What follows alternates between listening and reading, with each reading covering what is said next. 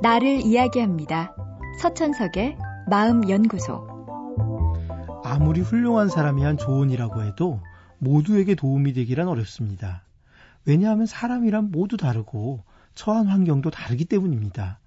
어떤 사람은 주의를 더 기울여야 하는 반면 어떤 사람은 지나치게 몰입하는 태도를 버려야 합니다.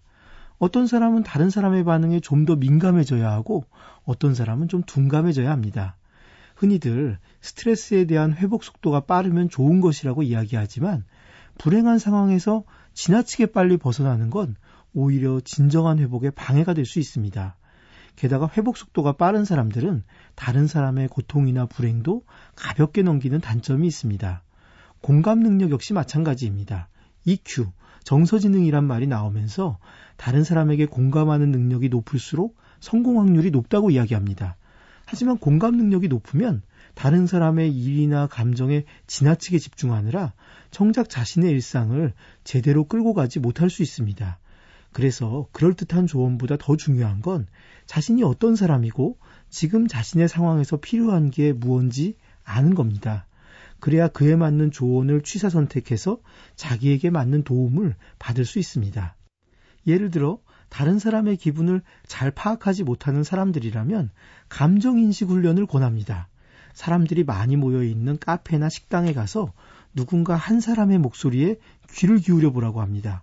말의 내용보다는 목소리의 음조에 집중한 후 어떤 느낌인지 말하는 사람의 기분을 짐작해 보게 합니다. 마찬가지로 대중교통을 이용할 때 사람들의 자세나 몸짓을 관찰한 후 그들의 기분을 예측하게 합니다. 3주 정도 꾸준히 이런 훈련을 하면 사회적인 눈치가 많이 늘어납니다. 하지만 이 같은 훈련을 타인의 기분을 민감하게 느끼는 사람이 하게 될 경우엔 오히려 안 좋을 수 있습니다. 다른 사람들이 내는 신호에 압도되어 지쳐버리게 되죠.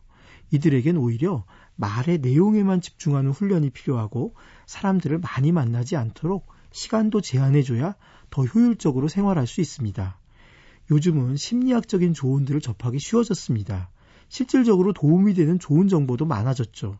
하지만 우선 내가 어떤 사람인지 알아야 나에게 맞는 조언을 선택할 수 있습니다.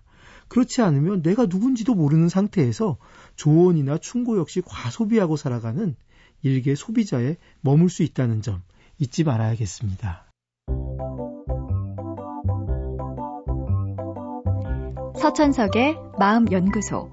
지금까지 정신건강의학과 전문의 서천석이었습니다.